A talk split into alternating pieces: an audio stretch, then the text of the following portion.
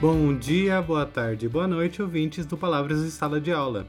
Eu sou Leandro Bernardo e hoje o podcast está um pouquinho diferente. Hoje apresentamos o bate-papo ao vivo Agricultura Urbana, Educação e Meio Ambiente, realizado na última terça-feira, dia 6 de junho, no canal do YouTube da Palavras. A agricultura urbana é uma atividade que vem ganhando cada vez mais espaço nas cidades. Essa discussão traz diversas possibilidades no meio urbano e pode ser uma boa ferramenta para a educação pois suscita temas transversais, como educação alimentar e nutricional e educação ambiental. Dentro dessas temáticas, é possível trabalhar a origem e a produção dos alimentos, agroecologia, relação campo-cidade e sustentabilidade urbana. Considerando esses aspectos, a gente chamou Angélica Campos Nakamura, Laura Martins de Carvalho e Vitória Leão para falarem sobre o tema, com mediação de Arno Gittens. Confira agora a conversa na íntegra ou assista em nosso canal do YouTube youtube.com barra palavras educação. Olá pessoal, boa noite a todas e todos. Sejam bem-vindos a mais um bate-papo ao vivo aqui da Palavras Projetos Editoriais. Eu sou Leandro Bernardo, responsável aqui pela comunicação da editora, e a gente está aqui num bate-papo sobre agricultura urbana, educação e meio ambiente. É, antes da gente começar, eu queria só comentar um pouco das obras da Palavras aprovadas no PNLD 2024 que respeitam o tempo e os conhecimentos do professor. É, queria falar especialmente sobre a coleção de geografia, na qual dois dos autores, Angélica e Arne, estão nessa conversa. E a coleção tem como objetivo ampliar e aprofundar o conhecimento dos estudantes sobre a produção do espaço, seus usos e contradições. Você pode conhecer essa e as outras obras da Palavras aprovadas no PNLD em nosso site, baixar o PDF completo do material do professor e conferir outros conteúdos que a gente está produzindo especialmente para você. É, enfim, a gente tem coleções de língua portuguesa, arte, geografia e história. Enfim, é, não deixe de conhecer essas coleções e conferir as obras completas. É, passando agora mais para a conversa em si, eu queria apresentar os nossos convidados e passar a bola para eles, para eles poderem fazer essa conversa. É, em primeiro lugar, queria apresentar o Arno, que vai ser o nosso mediador. Arno, Go Arno Gittens é bacharel e licenciado em Geografia, além de mestre em Geografia Humana pela USP. Atua como professor de Geografia para ensino fundamental e ensino médio desde 2001 e é coautor, como já disse, da coleção Segue a Trilha Geografia, aprovada no PNLD 2024. Além disso, temos Angélica Campos Nakamura, que é mestra, bacharel e licenciada em Geografia Humana pela VFLESH da USP Atualmente é doutoranda em Geografia Humana também pela FELESH e estuda sobre agricultura urbana. Ela também é coautora da coleção Segue a Trilha de Geografia, aprovada no PNLD 2024. E temos mais duas convidadas. Laura Martins de Carvalho, que é pós-doutoranda pelo seu Unicamp, doutora em Saúde Global e Sustentabilidade pela Faculdade de Saúde Pública da USP e mestre em Meio Ambiente e Desenvolvimento pelo Trinity College Dublin. E por fim, Vitória Leão, é gestora ambiental, mestre em Ecologia Aplicada pela Exalc USP e doutoranda no CPDA da, da Federal do Rio de Janeiro. Especialista em projetos dedicados à agricultura urbana e periurbana no Brasil e no estudo de ações públicas engajadas com a comercialização agrícola familiar. Bem, com isso a gente tem a apresentação inicial dos nossos convidados e eu vou sair aqui, vou ficar aqui no, no backstage, cuidando aqui da nossa na nossa conversa e vou passar a palavra para o Arno, que vai mediar essa conversa. De novo, muito obrigado a todos por estarem aqui presentes, quem está assistindo a gente e pelos convidados. Boa noite a todos, obrigado, Leandro, pelas apresentações. É, Bem-vindos à nossa live sobre esse tema tão, tão instigante, né, para nós que moramos numa metrópole, todos nós que estamos aqui é, nesse desafio né, de trazer esse tema para a nossa roda de conversa. Né, nós moramos em, na maior cidade do país, assim como 50% da população brasileira né, que vive em aglomerações urbanas com mais de um milhão de habitantes.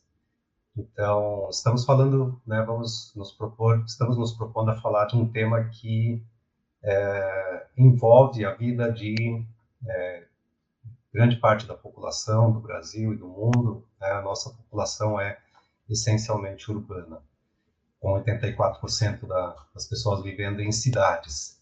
E, ao mesmo tempo, é, vivendo em cidades e, e possivelmente né, pouco se dando conta é, da importância de uma aproximação maior com esse tema da agricultura urbana e toda a relação que é, se estabelece com o meio ambiente, com a, a questão do direito à cidade, propriamente dito, né, a vivência da cidade.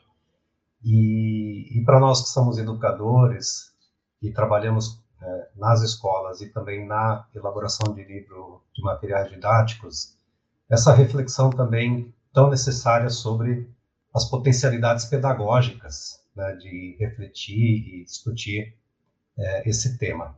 Então, convidamos a todos para é, nos acompanharem, inicialmente né, acompanharmos as falas das nossas especialistas sobre o assunto aqui convidadas, é, e mais adiante, mais para o final também, podendo é, você mandar suas perguntas pelo chat, e, e aí vamos é, comentar, né, na medida do possível, todas as questões.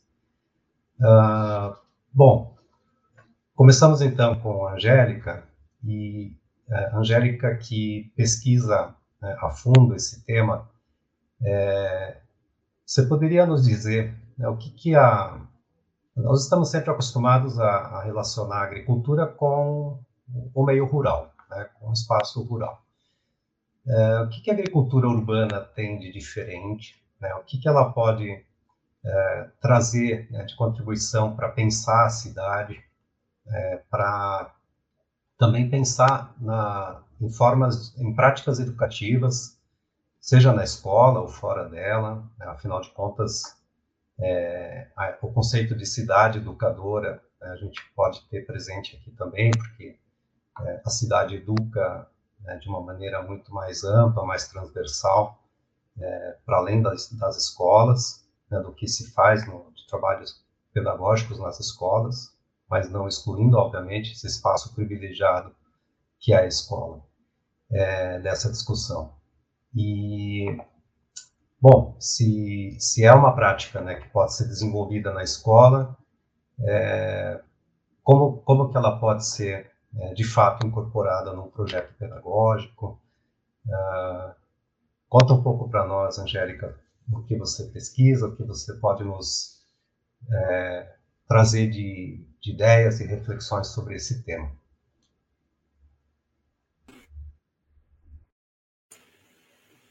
Oi, pessoal, boa noite. É, obrigada, Arno, pela mediação, e também eu queria agradecer antes só a editora por abrir esse espaço, essa oportunidade de trazer esse tema que eu venho estudando há alguns anos, é, e também agradecer muito a Laura e a Vitória por aceitarem o convite e compartilharem um pouco também do que elas estudam. É, e acho que pela fala delas, até o que elas vão trazer aqui também, o que eu vou trazer e elas vai mostrar que a agricultura urbana dá para ser estudada, pensada, entendida e até a maneira como ela se manifesta na cidade, de, ela é muito, muito diversa. E às vezes muita gente não, não conhece isso. Então, é, acho que um pouco do que você trouxe aqui, Arno, vou, na minha fala, isso já vai aparecendo, mas depois, no momento da conversa, depois que todo mundo apresentar e falar, a gente também pode voltar em alguns pontos e conversar um pouco melhor. Tá? Então, é, se vocês puderem pôr a apresentação para mim. Então, pode passar. Então, assim, gente, o próprio nome agricultura urbana, eu acho que já diz muito, já, já explica o que é. Né? A gente está falando de, da agricultura na cidade. Também, geralmente, quando a gente fala agricultura urbana, já estamos pensando numa agricultura próxima à cidade, a periurbana também, mas é muito comum a gente já falar diretamente essa agricultura urbana pensando um pouco nessas duas. Elas são um pouco diferentes, é, por conta né, do, ali, da localização mesmo, um, esse periurbano já muitas vezes são espaços que já têm características mais rurais, já tem ali mais cara de um campo, mas está muito próximo da cidade também. Mas eu trouxe aqui o que é agricultura urbana, porque uh, ela é muito diversa. E apresenta esse autor aqui, com esse esqueminha, que é um tanto simples, Mas só para quem não conhece ou não acompanha tanto, sabe, só de ouvir falar agricultura urbana, ela tem muitas determinantes. Então, acho até um pouco a maneira como às vezes você estuda, enxerga ela, o que você quer focar, muda às vezes até um pouco de entender essa atividade dentro da cidade. É, e esse autor, o Mujô, a gente usa muito, quem pesquisa agricultura urbana, ele é uma referência muito recorrente, e eu gosto dele porque eu acho que ele traz um pouco uma definição que é isso, ela é ampla, considero até flexível por conta disso, né? Ele põe ali nesse esqueminha que acho que ilustra bem a agricultura, a agricultura urbana ali no meio e tudo que está envolvido. Então, se você, você pode estudar ela pensando em todos esses aspectos, como focar em um ou outro, e esse é muito até resumido, porque a, a, acredito até aqui que a fala da Vitória e da Laura vai mostrar que dá para ir além dessas questões, porque aqui é muito focado na produção agrícola em si, o que envolve a produção, o abastecimento. E a agricultura urbana, você pode falar até de cultura, é, de manifestações culturais, você pode falar é, de questões de mulheres, como a Laura vai trazer, alimentação, enfim, ela é muito ampla e muito rica, é uma, uma discussão muito rica. Pode passar.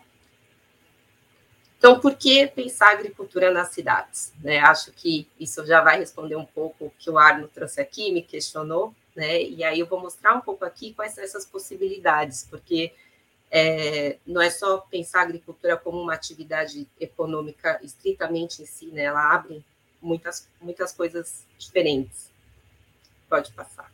Então, foco aqui primeiro no econômico, né? De fato, é uma atividade econômica muito vinculada ao rural, é, e também nela, o rural continua sendo importante, a agricultura que a gente tem no campo, ela, ela tem que continuar a existir, é, mas você pensar a atividade dentro da cidade, né? Primeiro, eu acho até uma pergunta interessante: por que não pensar a cidade também com a agricultura? Né? A gente ficou muito é, pensar muito numa cidade que exclui isso, né? Sendo que historicamente até as cidades no geral sempre tiveram agricultura aqui ou ali, claro que não em grandes áreas, mas muita gente plantando em quintal ou áreas próximas. Conforme essa urbanização cresceu, né? Também diminuiu muitos espaços mas até então, muita gente às vezes tinha plantação, tinha criação de animais no quintal, tinha áreas um pouco maiores. E isso foi sumindo mesmo com o tempo, diminuindo. Mas ela ainda está lá. Né? Tem gente que planta alguma coisinha em casa, que seja uma hortinha pequena. Então, tudo isso é agricultura urbana.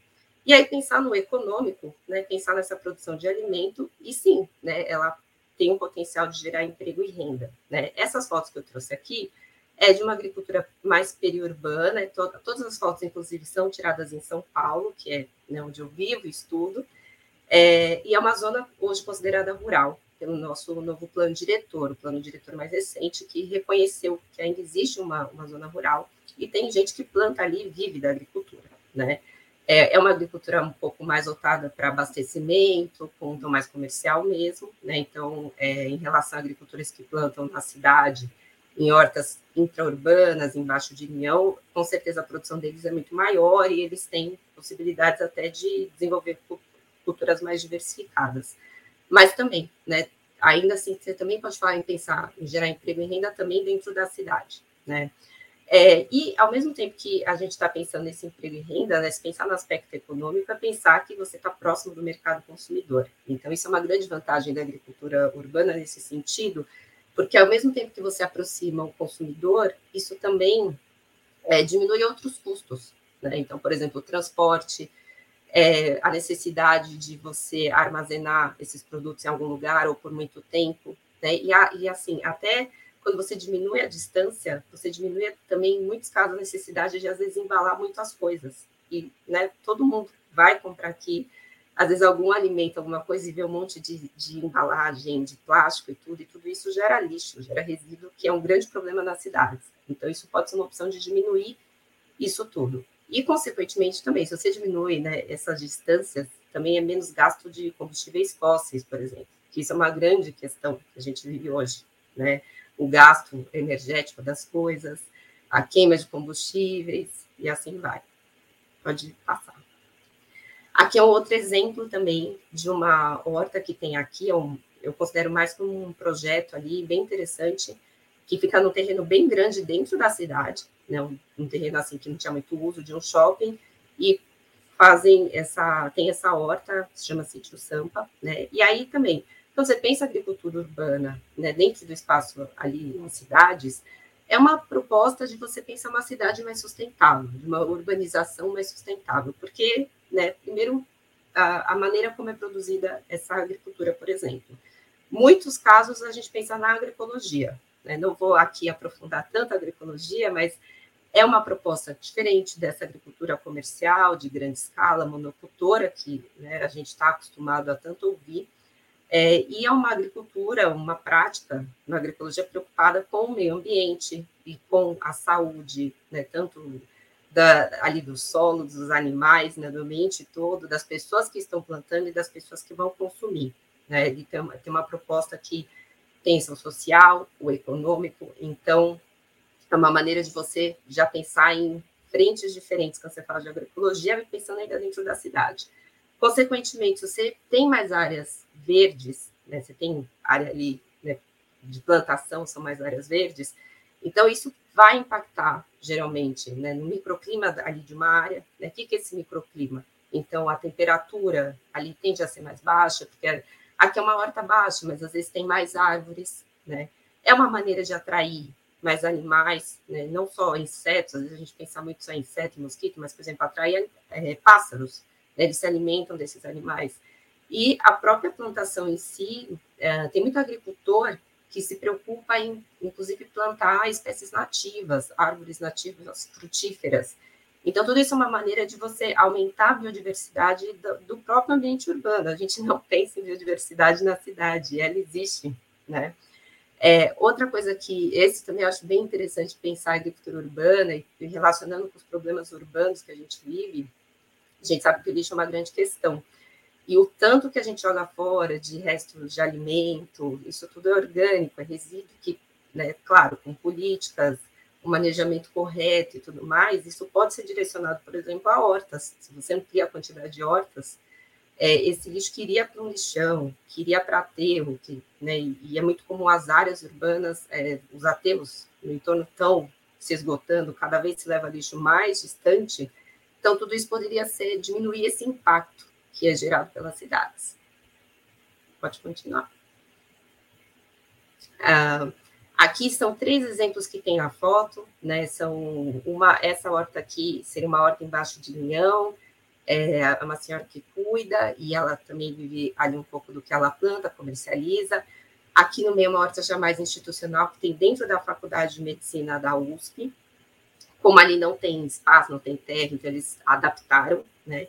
E esse último exemplo é um, um exemplo já, seria um lugar que vende o mesmo produto, eles têm um canto com hortas, uma horta a pessoa pode ir lá comprar, como também eles revendem produtos agrícolas de agricultores urbanos, né? Então, assim, pensando aqui agricultura urbana, outras coisas que eu trago aqui também, como eu já comentei anteriormente, a gente pode pensar em complementar, né, com a agricultura rural, né? Porque também a agricultura urbana tem uma série de questões, não tem tanto espaço, é, tem cultura que você precisa de um pouco mais de espaço é, para conseguir plantar mais tempo, e nem sempre isso é disponível na cidade, até é uma grande questão aqui, né?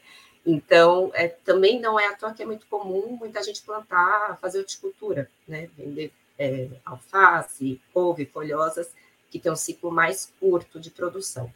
Uh, e aí, né, falando de alimentação, estou falando de agricultura, né, de onde vem o nosso alimento, então também a agricultura urbana ela traz essa questão da segurança alimentar e nutricional muito forte para as cidades, uma possibilidade de aproximar as pessoas do alimento.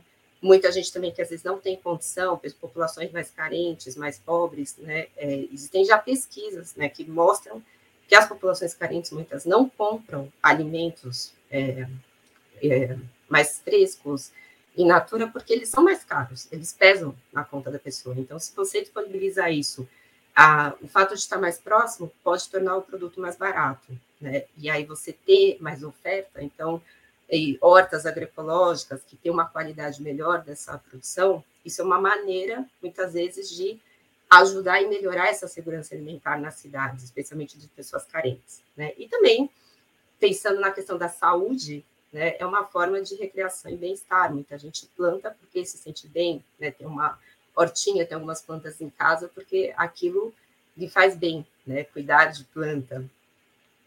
Pode continuar. Aqui alguns outros exemplos, que são hortas comunitárias que existem em São Paulo também, com certeza outras cidades têm, que já é uma proposta um pouquinho diferente de não só ah, não só ser uma produção comercial, né? Tem um outro enfoque, porque quando você uma horta, né, dentro de um bairro, ali dentro é, né, de, de, uma comunidade, às vezes ela movimenta as pessoas de uma outra forma. Né? As pessoas se juntam ali, viram um espaço de sociabilidade, um espaço de integração, né, que atrai as pessoas também. Muita gente aí né, trabalha, divide um espaço coletivo de trabalho. É, então, ali, é, uma horta pode ser também uma forma de juntar as pessoas nesse sentido é, e traz outras questões, né, como educação ambiental, como a questão da alimentação, só que não é o enfoque produzir de fato para se alimentar, né? Mas, claro, que se a pessoa participa de uma horta comunitária, ela vai lá, leva alguma coisa para casa, planta tempero, alguma coisa, mas ela já tem ah, um sentido um pouco mais, ah, o enfoque dela principal não é não necessariamente uma comercialização, né, uma produção para alimento, mesmo, mas é um espaço dentro da cidade verde que reúne as pessoas, justamente isso, para o bem-estar, para partilhar um espaço coletivo e tudo mais. E aqui são três exemplos que tem também aqui em São Paulo, na verdade, duas fotos é da mesma horta, essa aqui é de cima de baixo, e a, e a outra é dentro de um centro cultural que tem aqui, que eles também adaptaram um espaço ali no centro cultural. Pode passar. É, aqui também tem outros dois exemplos, ah, um deles a, a, Laura até vai falar um pouco mais, que são as mulheres do Grau, é, também é um grupo de mulheres que planta ali, tem horta e tem também outras propostas, né, que, que é como se a agricultura urbana reunisse tudo, tudo isso em torno dela, né, e aí outras propostas, outras coisas vão florescendo ali. E esse, essa outra horta aqui, essa do Instituto Biguá, é bem interessante, que ela é um exemplo muito de horta comunitária, que foi uma iniciativa da comunidade, ali do bairro, das pessoas, e até hortas também, hortas, desculpa, escolas, tem uma escola do lado, vai lá e visita, fazem atividades, tem uma proposta de educação ambiental também. Então, justamente esses itens que eu trago, né? A educação ambiental, justamente porque é uma forma de se aproximar com a terra, a natureza, né? É, e a manutenção de práticas culturais, tem hortas também, né? As pessoas plantam é, algum, algum. Pode ser, às vezes, não precisa nem ser um alimento, né? uma flor, por exemplo, que remete aonde ela vivia, ela traz a semente, traz a muda e planta ali. É, tem, tem uma questão afetiva também, muitas vezes. E cultural, né? Às vezes a pessoa é, faz ali uma cultura, alguma coisa que tem a ver com a ancestralidade dela. Então, também a agricultura pode ser uma maneira de materializar isso. Né? E nas hortas urbanas isso é muito comum, isso acontece também. Pode passar. Aqui é um outro exemplo de agricultura, só para mostrar para vocês o quanto isso é diverso, porque muitos desses que eu falei são mais hortas mesmo que tá ali na terra, no chão, tem uma proposta é, de educação ambiental, de, de ser comunitária, de produção.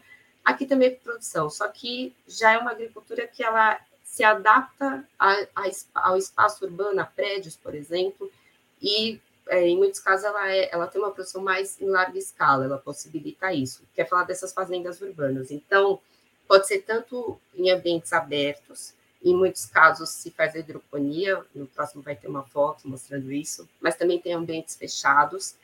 É, e também é, a ideia, às vezes, é usar um espaço dentro de um prédio, por exemplo, como é a, a foto de baixo, tem um shopping aqui Eldorado, que é um shopping bem grande aqui em São Paulo, é uma construção bem grande. E na laje ali, na parte superior do, do shopping, eles fizeram uma horta, ocupando quase todo aquele espaço. Então, uma maneira de usar um espaço que estava ocioso do prédio. E tem uma proposta bem interessante até essa horta, porque, por exemplo, o lixo que era gerado, o lixo orgânico gerado pela praça da alimentação do shopping, eles até compraram lá uma composteira e tudo, e transformam isso em composto para a horta. E o shopping passou a economizar muito dinheiro com o lixo que era gerado, porque o estabelecimento comercial tem que pagar para isso ser levado. Então, isso foi uma maneira que eles encontraram, né, criaram ali um projeto né, com essa pegada ambiental, e claro que isso, para a imagem do shopping também é bom, né? É, muita gente vai até para visitar, como eu fui, eu queria conhecer, é, e né, deixaram de ter gasto com, com lixo, né, teve, teve esse custo também, aproveitava da chuva, enfim, uma série de adaptações que foram feitas também ali. Mas que é um exemplo bem interessante, os próprios funcionários podem levar o, o que é gerado ali, né, alface e tal, podem levar para casa, vão lá colher e tudo mais, mas também tem funcionários que cuidam dessa horta. E esse exemplo de cima é, é a comunidade Paraisópolis aqui em São Paulo, que eles também têm uma horta que é um pouco é um pouco híbrido, porque tem alguns canteiros ali que seguem a, a agroecologia e tal, mas também tem uma parte que é hidroponia dentro dessa, dessa horta deles.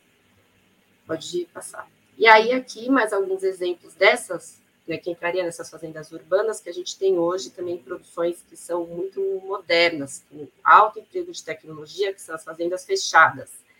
Então, a, a plantação cresce ali, né, tudo o ambiente totalmente controlado, uh, inclusive, assim, temperatura, umidade, é tudo automatizado.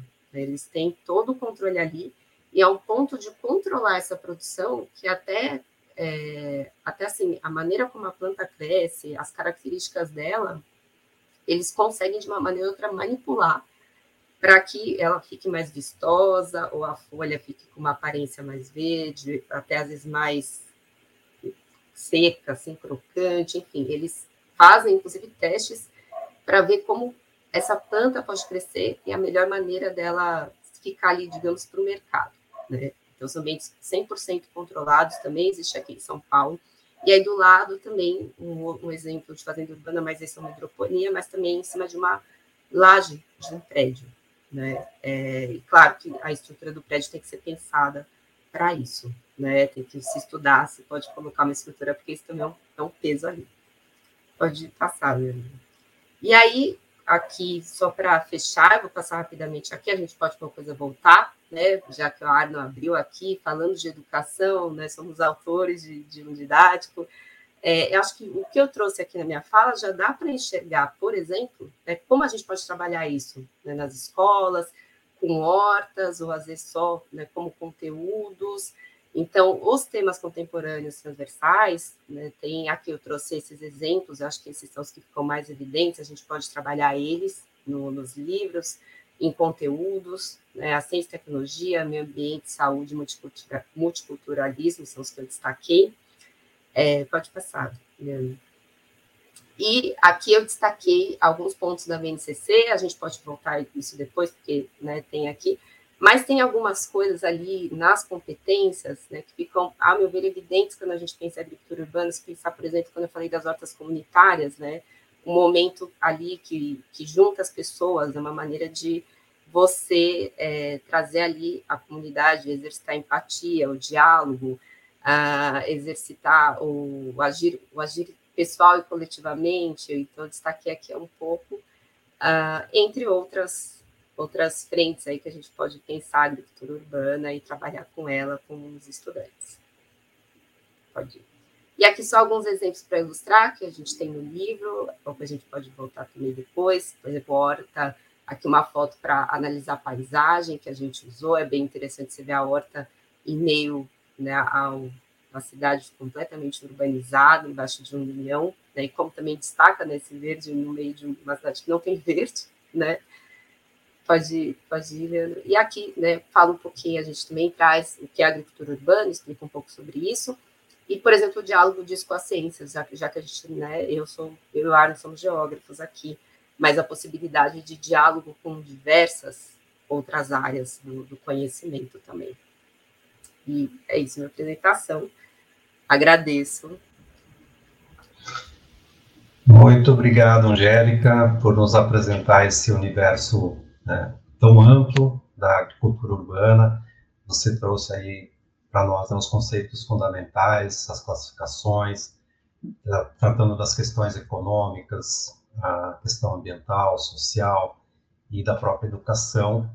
É, e realmente é uma diversidade né, de, de temáticas que surgem, que afloram, e a possibilidade de se trazer isso para a escola e para os materiais didáticos é, que você destacou agora no final. É, Sobre a educação ambiental, logo em seguida, daqui a pouco a Laura vai, vai ampliar, mas antes eu queria chamar então a Vitória para nos ajudar a pensar um pouco mais é, a importância da agricultura urbana em relação à alimentação e em relação à, à inclusão é, social mesmo, porque nós estamos né, num país onde é, uma das, das, marcas profundas né, são as desigualdades. Uhum. E é, aí eu é, pergunto para você, a agricultura urbana é, tem capacidade, tem potencial, tem é um, seria um caminho para reduzir essas desigualdades né, que estão escancaradas nas nossas cidades. É, seria também uma forma de buscar uma sustentabilidade é, dentro de um conceito mais amplo, pensando socialmente também. Ótimo.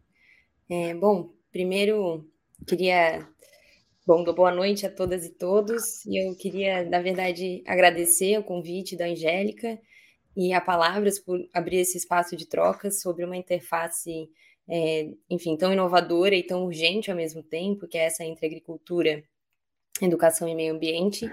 E, enfim, trazendo aqui, é, respondendo a sua pergunta, Arno, ela é muito interessante, porque a gente sempre se questiona se a agricultura urbana qual que é o potencial dela, né, de abastecimento, enfim, qual é o potencial dela prover alimentos e de atenuar é, os quadros de insegurança alimentar e nutricional que estão tão graves hoje é, no Brasil em especial.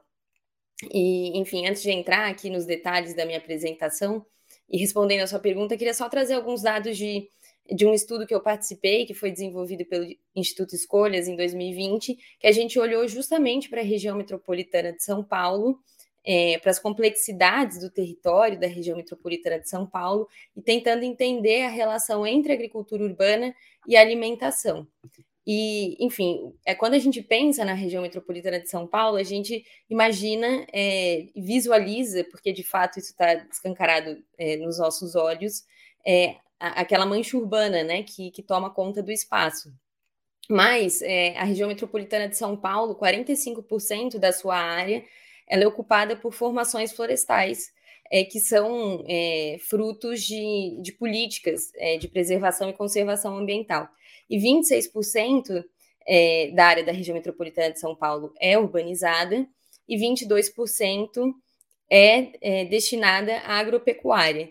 Então, a gente, enfim, olhando para essas particularidades do território da região metropolitana de São Paulo, a gente se indagou se a gente fortalecer a agricultura que já existe na região metropolitana de São Paulo, como a Angélica bem apresentou, tanto no seu entorno, nos seus entornos rurais, que na verdade têm características é, periurbanas, né? A gente entende essa agricultura como uma agricultura urbana e periurbana, tanto dentro é, do tecido urbano, a região metropolitana de São Paulo seria capaz de prover alimentos para os seus 20 milhões é, de habitantes é, com alimentos frescos, é, verduras e legumes, com base é, na agricultura familiar, então empregando a população, dando ocupação, gerando renda e emprego para a população, e com base em práticas sustentáveis. Então, acho que respondendo a sua pergunta, eu, eu, eu, gostei muito que você trouxe a minha fala provocando nesse sentido, porque sim, a agricultura urbana ela é capaz é, de se fortalecida, né, se prioritária, ela é capaz é, de atuar em cima é, das desigualdades sociais. E, enfim, acho que uns outros dados interessantes desse estudo, né, é, além de, de, prover alimento para pra população integral da região metropolitana é, de São Paulo, é, ela poderia empregar, então, 180 mil é, novos postos de trabalho. Então, ela tem, ela pode ter uma, uma proeminência muito grande se ela for é, objeto de atenção é, das políticas públicas, né? E, enfim, a gente fez é, esse estudo também em Belém, é, olhando né, um território completamente diferente da região metropolitana de São Paulo, mas é, a gente chegou em, em resultados muito parecidos, que a agricultura urbana e periurbana, que é muito particular, né? Lá é, aqui na região metropolitana de São Paulo, é, é uma agricultura bastante é, orientada à produção de hortaliças. Em Belém, é, a, a, produção do próprio município, da região metropolitana, está muito vinculada a pescado é, e a açaí, é, além de macaxeira, enfim, outros alimentos também frescos. Mas essa agricultura, se fortalecida, também seria capaz de prover alimento para a totalidade da sua população. Então, na verdade, quando a gente está falando de agricultura urbana, a gente está falando é, de algo que, que tem capacidade, que pode, que tem robustez. A questão é que ainda faltam políticas públicas é, olhando para isso, né, com um pouquinho mais de atenção. Então, acho que entrando agora é, na minha fala, e você pode é, passar o slide. Bom, então a, a, minha ideia aqui é apresentar essa interface né, entre agricultura, alimentação e cidades. E, enfim, existem muitas formas de, de entrar nesse tema. E eu escolhi é, adentrar é, nessa interface a partir dos marcos regulatórios que existem internacionais é, dedicados ao tema da agricultura e da alimentação.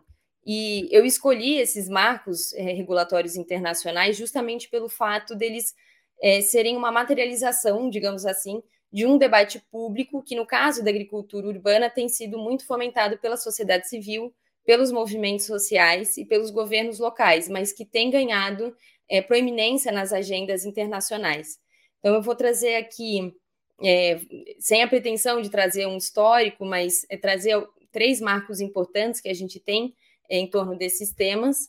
É, o primeiro é o 15º Comitê de Agricultura da Organização das Nações Unidas para Alimentação e Agricultura, FAO, o Comitê de Agricultura, para quem não conhece, ele é dedicado a elaborar diretrizes é, e marcos regulatórios mesmo para as políticas agrícolas. E nesse 15º comitê, nessa reunião, ali ao final dos anos é, de, no, de 1990, é, ele definiu a agricultura urbana e periurbana como objeto de política pública. Então, é, ele é importante não só porque ele dá visibilidade é, para uma prática que, no geral, ela é a gente é, pouco conhece e também entende que essa prática é necessário que ela seja objeto de política pública, porque ela tem as suas inúmeras particularidades, é, como a Angélica bem apresentou. O segundo marco regulatório que eu gostaria de trazer é o Pacto de Milão sobre política é, de alimentação urbana. Ele é um pacto entre é, cidades é, que decidem é, enfim, trabalhar políticas alimentares dentro do contexto urbano, e ele reconhece a agricultura urbana como é, uma oportunidade que integra a conservação da biodiversidade na paisagem e nos sistemas alimentares urbanos e recomenda a prática como plano de resiliência das cidades. E ele aconteceu em 2015. Então, é, enfim, a gente tem é, o reconhecimento da política pública e o entendimento é, de que essa agricultura está vinculada a um sistema é, urbano e alimentar com múltiplos elos e que tem a sua, a sua importância também na conservação da biodiversidade. E a nova agenda urbana, enfim, que é um acordo que orienta é, as políticas urbanas é, nos próximos 20 anos, ele insere na gestão e no planejamento urbano a prática da agricultura aliada ao comércio e o consumo local, enquanto redes que contribuem para a segurança é, alimentar e nutricional e também para a sustentabilidade. Então, estreitando cada vez mais esse elo entre agricultura, alimentação e planejamento urbano, entendendo é, é, as questões locais como oportunidades é, para se pensar essas, essas ações. É, você pode passar para a próxima. Bom, é, então, partindo de uma visão né, mais produtivista, é, ali, essa primeira, né, do, do, Comitê de Agricultura, que olha a agricultura urbana mais é, do ponto de vista de fomentar a produção, indo para outra mais sistêmica, é, a gente tem aí a noção de sistemas alimentares, é, que ela emerge como uma alternativa a abordagens setoriais que tratam é, a produção e o abastecimento como objetos é, de intervenção de políticas públicas ou mesmo privadas completamente apartados entre si, e ela procura entender os múltiplos fluxos é, no tempo e no espaço, os fluxos de alimentos, né, a partir é, de estratégias que aliam é, sustentabilidade e relações mais justas de produção e troca. Então, a gente sai de uma perspectiva é, mais setorial para outra é sistêmica, que inclusive entende o território com as suas complexidades e dá visibilidade é, não só para esses inúmeros elos, mas também é, torna esse sistema passível de uma governança dentro da municipalidade. Então, é, justamente por colocar em questão essa dicotomia né, entre os mundos é, urbano e rural, né, sendo o, o, rural aquele que produz o alimento, o urbano que consome. Então, como essa visão ela coloca em questão essa dicotomia, ela tem sido uma chave muito interessante para incluir agricultura é, no planejamento urbano. Então, acho que o principal motor hoje em dia que orienta essas políticas a grande, é, a níveis mais amplos, é, diz ao fato de que é, em, em, 2050 as projeções é, de habitantes na Terra, né, seremos 9 bilhões de habitantes até 2050, dos quais quase 70% vão viver em áreas urbanas. Então, a proximidade ela passa a ser um elemento muito central, tanto a, a aproximação no sentido é, da agricultura estar mais próxima desses centros de consumo, tanto de encurtar, não só entre como distância física, mas encurtar os elos na cadeia é, de alimentos para que produtor e consumidor estejam mais próximos. E a agricultura urbana, justamente, ela permite isso, que nós, enquanto consumidores, a gente pode ir, é, por exemplo, ali na Zona Leste, é, a Laura vai apresentar, né? A gente pode ir até é, o portão lá da dona Sebastiana e pegar um alimento que foi produzido ali e tirar da terra e colocar na nossa sacola e levar para casa e comer ele fresquinho. Isso é muito distante do fluxo é, mais comum que ocorre de um alimento que sai de uma região distante, percorre quilômetros até chegar à nossa casa, perdendo, enfim, as suas, a sua qualidade e também gerando poluição, enfim. É, então, a, a, proximidade ela é um elemento central nessa, nesse nexo entre a agricultura urbana e os sistemas alimentares nesse espaço das cidades, né? Então, a agricultura urbana ela atua em vários é, elos do ciclo do alimento. Então, desde a da própria produção de alimentos, é, a criação de canais de acesso a alimentos saudáveis, seja justamente porque em loco você tem acesso a esses alimentos então, o bairro ele é muito beneficiado por uma agricultura urbana, ou seja, é, porque é, esses agricultores estão acostumados a, a acessarem as feiras de rua, por exemplo, ou mesmo os grupos de consumo é, responsável. Então, você cria novos elos mais justos de relação entre produtor e consumidor em torno de um alimento saudável. Ele também, a agricultura urbana também atua na geração de renda, é, tanto das famílias produtoras, tanto é, pelo produto que elas estão produzindo, tanto pelo, é, pelo gasto que elas não têm na própria alimentação, né? Então, ela também é importante para a geração de renda, atua na educação, é, seja na educação dentro das escolas, é, como projetos é, de, de educação mesmo com as hortas, enfim, mas também na educação no sentido de abastecer essas escolas, né? A Angélica já falou sobre a valorização e o resgate da cultura alimentar. Acho que é um caso muito emblemático, citando aqui de novo a agricultura, é, é, Associação dos Agricultores na Zona Leste, é muito interessante que é, um alimento que é muito produzido ali é o coentro, é, que ele é regional e ele abastece uma população ali do entorno das hortas que vem é, do Nordeste do Brasil e que consome bastante coentro. Então é muito interessante porque você tem uma valorização dessa cultura alimentar e, ao mesmo tempo, é, um resgate de uma cultura que talvez se perderia é, nesse processo de, de, padronização dos alimentos e acesso aos alimentos apenas nos mercados, né?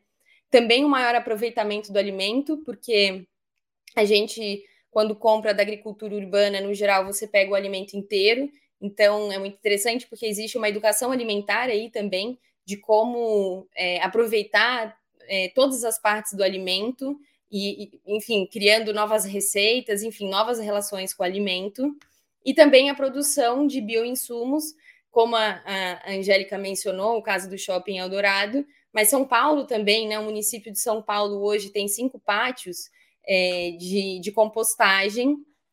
E, enfim, se a gente pensar que as hortas são também espaço de compostagem, é, existe aí uma produção de bioinsumos voltada para a própria produção agrícola, mas que também, é, enfim, acaba consumindo esses é, dejetos é, produzidos pela cidade, né? Então, a agricultura urbana basicamente ela fecha o ciclo do alimento no mesmo local ou é, muito próximo é, do seu local de produção, justamente porque ela tá, ela atua em todos esses, é, esses, esses elos do sistema alimentar.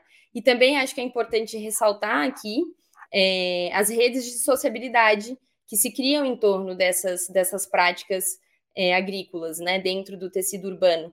Então, e são inúmeras, dada a diversidade que a, a Angélica apresentou, seja dentro das escolas ou dentro de, é, de outras instituições, seja dentro é, do próprio shopping, seja debaixo dos linhões, enfim, são redes de sociabilidade que são é, criadas e que fomentam projetos e negócios criativos, que fomentam o engajamento político é, da população, justamente pela sensibilidade aos temas e às questões urbanas e, é, e também da alimentação. E também a agricultura urbana ela é uma resposta rápida a fatores é, desestabilizadores do sistema alimentar. É, mais recentemente, a gente teve, principalmente no início né, da, da pandemia, de Covid-19 teve um grande, uma grande desestabilização é, do sistema alimentar em São Paulo e a sociedade civil, junto com é, os agricultores urbanos, criaram inúmeras redes é, de acesso a alimentos para a população mais vulnerável. Então, e enfim, a gente tem casos históricos é, ao longo do, é, do mundo inteiro de como a agricultura urbana ela é uma resposta a crises também. E, enfim, como a insegurança alimentar e nutricional ela tem se tornado, infelizmente, um problema endêmico, né? Ela tem esse, esse papel muito importante de responder a essa crise mesmo, que é a, a falta de, de acesso aos alimentos. É... Bom, eu vou procurar aqui ser mais, mais rápida, porque eu estou vendo que meu tempo passou. Mas, enfim, trazendo aqui para o é, ambiente escolar, é, alimentação, tra, né, trazendo um outro dado aqui da região metropolitana de São Paulo, aí no caso mais específico do município de São Paulo. A alimentação escolar pública municipal de São Paulo serve, em média, 2,5 milhões de refeições por dia para a comunidade estudantil, então é um volume gigantesco de, de alimento que é consumido por essas escolas, e o PENAI, que é o Programa Nacional de Alimentação Escolar, ele prevê que 30% do seu orçamento é, para aquisição de alimentos venha da agricultura familiar. E a gente sabe que a agricultura familiar ela é majoritária nas principais regiões metropolitanas brasileiras. Então, no caso de Manaus, por exemplo, 81% da agricultura ali da região metropolitana, né, com caráter urbano e periurbano, é, chega a 80, é, chega a 81%, é, é, da agricultura familiar, desculpa. Em Salvador, esse número é, é referente a 76%, no Rio de Janeiro, 63%, Porto Alegre chega a 72% da agricultura é, realizada ali sendo pela agricultura familiar. Em São Paulo, esse número chega a 65%.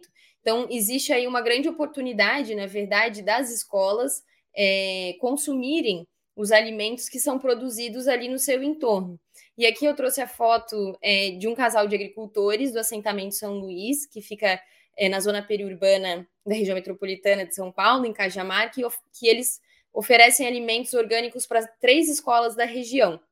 E são vários desses dessas famílias ali no assentamento que produzem alimento é, para a região, e, é, e, o que é muito enriquecedor é que os seus filhos é, vão para essas escolas que consomem esse alimento. Isso tem uma valorização da própria agricultura enquanto prática, porque os filhos se sentem muito orgulhosos de que os seus pais estão produzindo alimentos para a comunidade escolar. Então, para fechar aqui é, rapidinho sobre algumas políticas, é, pode passar, é, públicas existentes, né, que, que relacionam agricultura, alimentação e mais especificamente o, o ambiente escolar. A gente tem a cota mínima de alimentos orgânicos comprados é, para merenda escolar também, é, no município de Gravataí, em São Paulo, em Porto Alegre. Isso também fortalece a agricultura local. É, e também existe a própria produção de alimentos no ambiente escolar, voltada para a educação e a segurança alimentar e nutricional. Eu vou citar aqui alguns programinhas que eu levantei muito rapidamente de políticas que existem. É, tem o programa de agricultura urbana de Curitiba, formalizado em 2019, mas ele é mais antigo, é, que atende 41 escolas escolares e chegando a 7 mil beneficiários que recebem esses alimentos. O programa Hortas Urbanas em Recife já tem 41 hortas escolares também.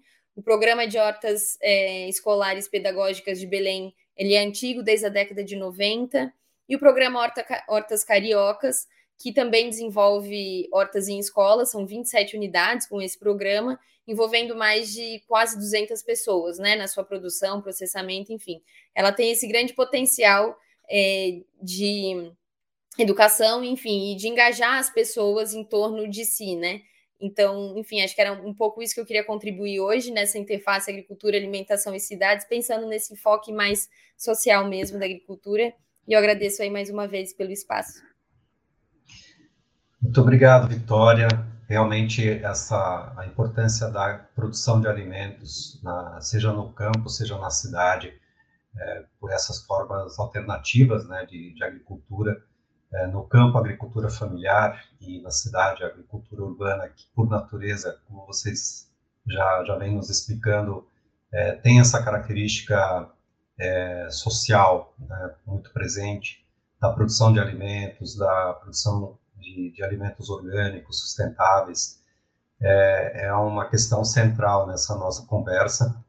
É, num país, e, e você trouxe num país como o nosso, marcado por essas, é, esses problemas sociais todos que nós conhecemos, entre eles a fome, é, e a, no mundo, né, esse dado é, preocupante, né, que nós temos em relação a, a, ao fenômeno da urbanização, que para 2050 a ONU prevê 9 bilhões de pessoas vivendo em cidades, é, desculpa, 9 bilhões de habitantes no planeta, sendo 68% vivendo nas nas cidades, é, por mais que o campo é, produza alimentos, a segurança alimentar também passa pela agricultura urbana, é, nesses moldes que vocês têm é, insistido aqui, uh, mas precisam de políticas afirmativas, né, políticas públicas que permitam que esses programas é, cheguem em todos os espaços onde ela possa ser praticada.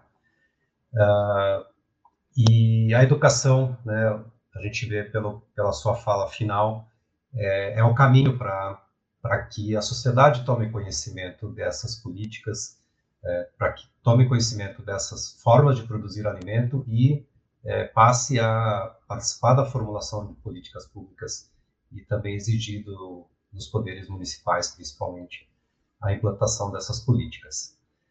É, bom, vamos ouvir agora a Laura, que vai trazer um pouco mais a discussão é, do ponto de vista da ecopedagogia e da, da educação ambiental, não é, Laura? É, e você vai nos contar também como a agricultura urbana e perurbana pode é, contribuir para a emancipação feminina, não é isso? Então, Exatamente. estamos curiosos para ouvir é, a, sua, a sua explanação. Obrigado. Obrigada, Arno. É, bem, primeiramente, gostaria de agradecer a presença de todas, todos e todes ao vivo, ao convite da, da Angélica uh, e da editora Palavras uh, pela Trilhas e Rumos. Bem, eu vou compartilhar uh, uma apresentação aqui com vocês, certo? Eu vou passando os slides aqui e vou fazendo a apresentação. Bem, primeiramente vou falar aqui um pouquinho das hortas nos terrenos dos Linhões, né? Que vocês viram ali algumas fotos da Angélica, né? Então, essas são concessionárias de energia elétrica, Enel, EDP. Antes, né, a primeira foi a Light, depois a Eletropaulo, e né, com, com as privatizações foi uh, para a EDP e mais recentemente para a Enel. E qual que é o ponto, né, com, com essas hortas dos leões? Elas são uh, norteadas por regras feitas pela ANEL, que é a Agência Nacional que regulamenta as atividades uh, de distribuição de energia elétrica. Né? Então, em 2018, a ANEEL uh, proibiu visitas pedagógicas, né? assim, o, pessoas andando nesses espaços que não sejam os agricultores, né? o que vem a prejudicar essas visitas, o, o, o circular de pessoas no, nesses espaços. Né? Tec, de um ponto de vista técnico, nenhuma pessoa nunca foi eletrocutada, nunca aconteceu nada com ninguém, não existe esse tipo de registro. Né? Porém, a, a ANEEL uh, criou essa, essa nova regulamentação, só que informalmente, agricultores e agricultoras, enfim, continuam né, fazendo algumas, uh, abrindo para alguns grupos né, de visitas, etc. E quem faz uh, a regulamento, quem fiscaliza isso são os técnicos da Enel. Né? Foi bastante uh, controverso na época, né? Puxa, vai, vão parar as atividades pedagógicas, né? Que são bastante intensas nesse tipo de horta ali na Zona Leste. Então, aqui eu vou dar um exemplo da horta da Dona Sebastiana, né? Que é uma horta familiar que tem uma função, tem quatro famílias ali, tem uma função principalmente de renda extra, não é a principal fonte de renda de nenhum agricultor ali, de terapia ocupacional, principalmente para os aposentados e aposentadas, né? De eh, essa renda extra ajuda todos esses agricultores que já estão aposentados a comprarem seus remédios, principalmente. Eles falam muito do preço dos remédios, né? E também é um espaço para mim, uh, microempreendedores alimentares. Eles recebem, uh, recebem visitas pedagógicas de escolas, uh, vou falar um pouquinho mais do perfil dessas visitas. A Horta Sabor da Vitória, em São Mateus, que é de um casal, né, que, que cultiva ali a Dona Terezinha e o José Nildon, tem esse caráter também de empreendedorismo popular agroecológico. Uh, a Dona Terezinha abriu a primeira loja de orgânicos de São Mateus, ali da região, né, que é um espaço também para microempreendedoras de saúde, de alimentação e de bem-estar. Então, veja, né, como essas mulheres aí que lideram essas hortas é, geram microempreendedorismo, né, estimulam e compartilham né, o seu espaço de venda também para eventos, para o bem-estar ali da, da, população local. E qual que é o caráter dessa, dessas visitas pedagógicas, né? Então, eles recebem, elas recebem principalmente estudantes de graduação e de pós-graduação, os cursos que elas mencionaram, agronomia, gestão ambiental, geografia e políticas públicas, né? As universidades uh, que eles mencionaram, que esses alunos uh, estão estudando, a Cruzeiro do Sul, a USP, a FMU, a Universidade de Morumbi, entre outros, né? E esses alunos vão para lá por quê? Né? Uh, já de pós-graduação para conduzir pesquisa, TCC, mestrado, doutorado, para fazer o seu trabalho de campo, uh, estudantes uh, do ensino médio também, para com a finalidade da educação ambiental, conscientização ambiental, é, acesso ao alimento natural e eles verem como é possível cultivar em área urbana e estimular a juventude também a atividade agrícola na cidade. Além disso, a Horta da Dona Sebastiana também recebe o pessoal do CAPS, que é o Centro de Atenção Psicossocial. Uh, teve um, existe né, um, um, programa da Secretaria de Saúde, o PAVS, que é justamente para uh, esse pessoal né, que está em atendimento pelo CAPS e nessas hortas, porque tem um efeito terapêutico para essas pessoas em, nesse tipo de atendimento. Agora eu vou falar um pouquinho aqui sobre as hortas uh, em terrenos da CDHU. É diferente porque uh, a CDHU, quando fez esses processos de urbanização, que são amplos, levam anos, né? Uh, primeiramente de remoção dessa, de, de, famílias que estão em assentamentos precários né, ou vulneráveis, eles utilizaram metodologias participativas e de formação de lideranças comunitárias e levantamento de vocações profissionais e a comunidade levantou a atividade de horticultura como uma vocação.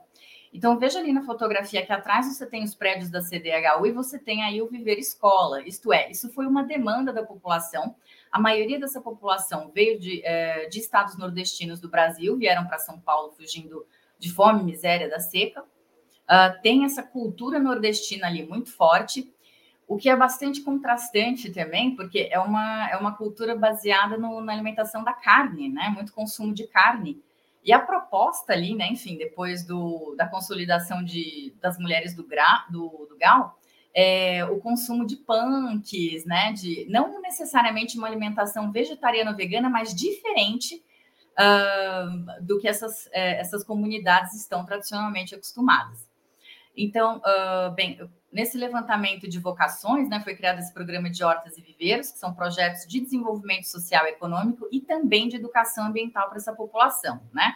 Porque é uma perspectiva uh, humanista de urbanização que não é simplesmente construir prédios e colocar as pessoas ali para morar, mas você desenvolver, desenvolver aquela comunidade, é, projetar também uh, esses modelos, né, de novos modelos levantados por eles mesmos de desenvolvimento local. Então, os nomes aí desse espaço, né? Por exemplo, você vê como a educação também é central. Foi Viveiro uh, Educador União de, de, Vila Nova, Ponto de Cultura Quebrada Sustentável, depois se tornou Viver Escola União de, de Vila Nova e atua, esse é um dos nomes atuais e atualmente é bastante conhecido também pela atuação das Mulheres do GAL, que é um coletivo de mulheres. Quais são, então, os, os objetivos, né? Como é que foi ele, essa formação pedagógica do Viver Educador? De transformar a, a área em um bairro sustentável, né? Através de projetos de arborização, de paisagismo, de recuperação de áreas verdes, através de como também, né? Como é que você conscientiza aquela população uh, a respeito do meio ambiente, capacitando os adolescentes, e principalmente para tirar eles da rua, das drogas, de envolvimento maior com o crime organizado, que é muito presente nesses, nesses territórios, né? Então, capacitação de adolescentes para atuar como facilitadores ambientais locais, e o modelo de aprendizagem dessas oficinas é sempre horizontal, com uma participação, com ampla participação da comunidade, onde eles trazem as suas experiências em sua relação com, com o meio ambiente. As visitas e vivências ecopedagógicas, né? Então, qual que é essa ideia do, da ecopedagogia? É de transformar o local, né? Então, são atividades é, elaboradas coletivamente pelos participantes do Viver Escola e eles trazem também os seus próprios conhecimentos sobre plantio uh, de suas regiões de origem, né? Porque muitos, uh, a maioria dos moradores que vieram de regiões rurais tinham essa saudade, essa relação afetiva com a terra e gostariam de voltar para uh, essa atividade. Só que cada um tem um conhecimento, né? E aí essa partilha de experiências também ajuda a fortalecer esse sentido de coletividade, de coletivismo no, na prática agrícola. Aí elas, logo no começo, no segundo mês, né, uh, elas já começaram, o viveiro começou a receber visita de crianças atendidas por ONGs locais, por escolas da região, pelo centro de referência, pelas pessoas atendidas pelo centro de referência de educação uh, nutricional, e fizeram também parcerias com a USP Leste para elaborar vivências de conscientização ambiental de farmácia viva em postos de saúde, isto é, atua fortemente ali no bairro, nesse sentido de conscientização, de práticas e de vendas também, e de doação do, do que é produzido ali. Eles ofereceram cursos de educadores ambientais, isso foi um curso de 2015, com visitas ecopedagógicas monitoradas por esses adolescentes, né? Então, eles têm um orgulho de poder apresentar o espaço para as pessoas, né? Uh, facilitadores ambientais com alunos da rede de ensino médio. Realizam oficinas de agrofloresta, de cosmético e de gastronomia natural. E fizeram também essa. Uh, como é que isso se aplica ali, né? No, no dia a dia da comunidade? Oficinas de criação de mini jardins em casa, jardins verticais com re reutilização de materiais principalmente aqueles que vão para o lixão, né, mas que podem ser reciclados, pneus, garrafas, pets, caixotes de madeira. Então, isso é um estímulo para a comunidade para construir hortas caseiras, né? Ou em pequenos espaços para uh, estimular essa alimentação do produto in natura sem o uso de agrotóxico, né? Além disso, eles fizeram também a realização de mutirões de bioconstrução é, com estudantes, com alunos da formação de agentes socioambientais desse programa Carta da Terra, que são essas diretrizes aí, um dos desses uh, marcos regulatórios que a, a Vitória comentou um pouco.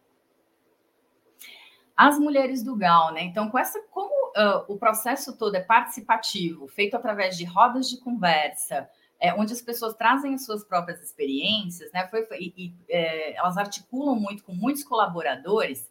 O que começou? As mulheres começaram a se organizar num coletivo, né? As mulheres do GAL, algumas delas são sobreviventes de violência doméstica, social ou comunitária. Uh, não foi um processo fácil, elas enfrentaram todo tipo de sabotagem, de assédio, e uh, reforço aqui a ideia de que esses territórios são marcados pela presença do crime organizado e eles não querem ver mulheres empoderadas né? Isso é, um, é uma questão bastante controversa e bem delicada nesses territórios, né? Então, o, o que, que elas conseguiram ali, né? Uma plena apropriação de todos os aspectos operacionais da horta. O que, que significa? Que elas estão no comando, né? E a gente está falando de mulheres que têm baixo nível de educação, então, assim, para você se apropriar, aprender a mexer no laptop, em mídia social, vender, uh, isso tudo foi um processo de aprendizado permanente e constante. Então, quando você pensa em ecopedagogia, aí já não só no conceito, mas aplicada ali numa prática, num território desse, é, é, é, isso que elas fazem. Elas fazem uma escolha também, né, de não querer trabalhar com homens por conta desse tipo de do contexto, né, que, ela, que, elas, que elas vivem ali. elas possuem múltiplos parceiros comerciais, né? gerou emancipação e autonomia para elas através de geração de rendas. Atualmente são nove mulheres divididas entre atividades de horta e de cozinha, e na cozinha elas resgatam os saberes culinários também uh, de suas regiões ali do, do Nordeste brasileiro. E em relação à educação, além de receber uh, com frequência né, as escolas, estudantes de graduação, pós-graduação, muitas pesquisadoras de ecofeminismo, feminismo, emancipação feminina também uh, procuram muito elas. Elas oferecem oficinas né, de punks, de cozinha verde, de conscientização ambiental em escola, ONG, na rede SESC e em muitas universidades também. Agora eu vou falar um pouquinho aqui uh, das hortas da Coab 1 e 2 em José, Boni, eh, José Bonifácio Itaquera, na Zona Leste. É um contexto diferente, porque a Coab, quando fez esses conjuntos habitacionais, são 20 mil casas, entregue no início dos anos 80, uh, ah, são mais de 120 mil habitantes, e naquela época não fizeram esse tipo de levantamento vocacional.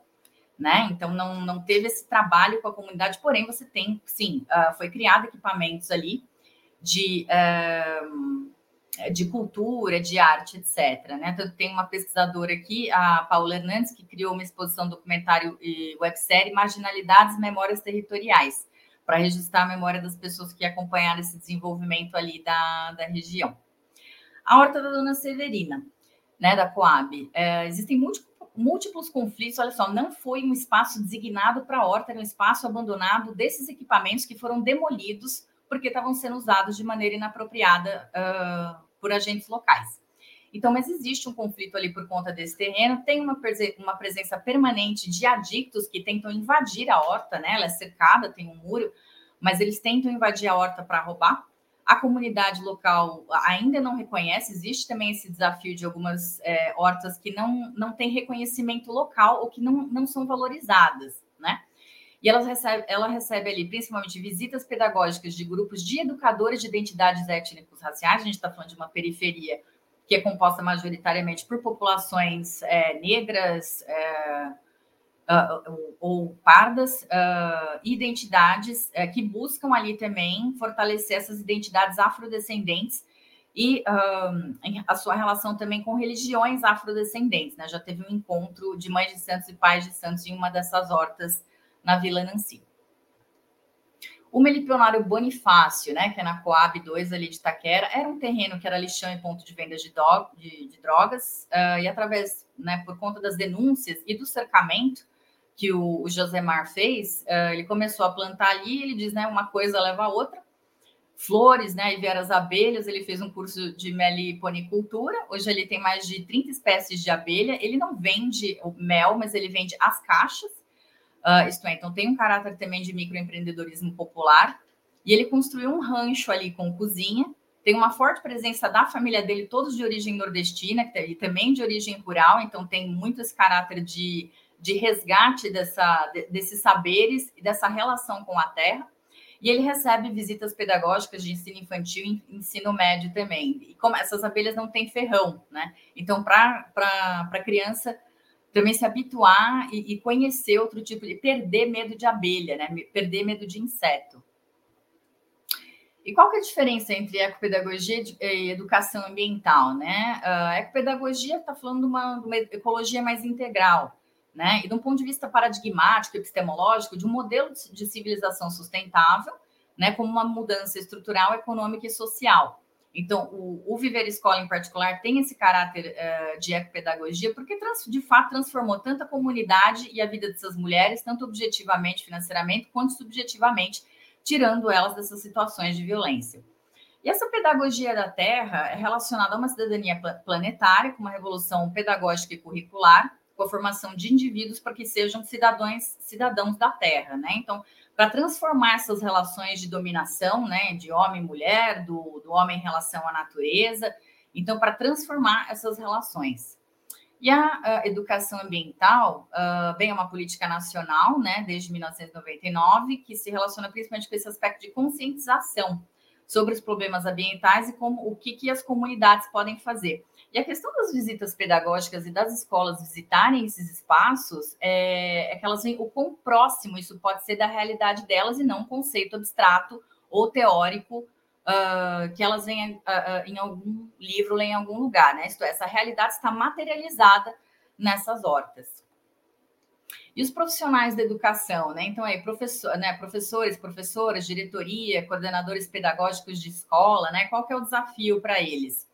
Se apropriarem desses conceitos, propor hortas pedagógicas na, na escola, porque elas proporcionam um cuidado com a terra, conscientização ambiental, uh, educação alimentar e nutricional para as crianças, né? E no encontro de diretoras de, de escolas com hortas pedagógicas, é, em 2018 que eu participei, elas comentavam principalmente do efeito dessas hortas na vida das crianças, que elas levavam para casa o que plantavam na escola, uh, que os meninos começaram a participar na cozinha, começaram a querer cozinhar com a mãe, uma coisa que até então a mãe nunca tinha visto, né? O filho, geralmente, né, o trabalho da cozinha, né, é, é, tem gênero, né? A mulher que cuida da cozinha, mas os meninos começaram a se apropriar disso e começaram a participar também do alimentação em casa. É, e foi um intercâmbio de. O que, que elas podem fazer, né? Intercâmbio de experiências em escolas. Aconteceu em, em São José dos Rios, do Rio Preto, onde os diretores, diretoras, coordenadores, professores fizeram um encontro para trocar essa experiência. Então, né, as escolas mostrando como eles se apropriaram desses conceitos, como materializaram as hortas e qual o efeito disso na vida dos, do, dos estudantes, dos alunos e das alunas. É isso, obrigada. Muito obrigado, Laura. É, é, me chamou muita atenção, Laura, na sua fala, que todos os projetos que você mencionou, eles ensinam ensinam é, às universidades, né? ensinam aos pesquisadores é, a partir de suas experiências, a partir de suas experiências práticas, né, de, é, de trabalhar agricultura urbana é, os pesquisadores buscam esses espaços para entender é, a organização social e todo o trabalho que é desenvolvido é, desse, por essas comunidades. E também um outro ponto interessante, né, que é, são espaços de recuperação, né, ao mesmo tempo que os espaços são recuperados e integrados ao bairro, ao cotidiano das pessoas, também as pessoas se transformam, né, e muitas delas é, se recuperam né, de, de, situações de vulnerabilidade social. É incrível também a capacidade de transformação da, de uma é, urbanização, arquitetura funcionalista, essencialmente funcionalista, como a, a da CDHU, é, em uma urbanização humanista. Né? Então, acho que você trouxe é, pontos muito importantes também para a gente ampliar aqui e aprofundar as reflexões sobre a agricultura urbana. Uh, bom, vamos passar para a nossa, nossa parte final da, da nossa conversa e é, queremos receber as perguntas das pessoas que estão nos acompanhando.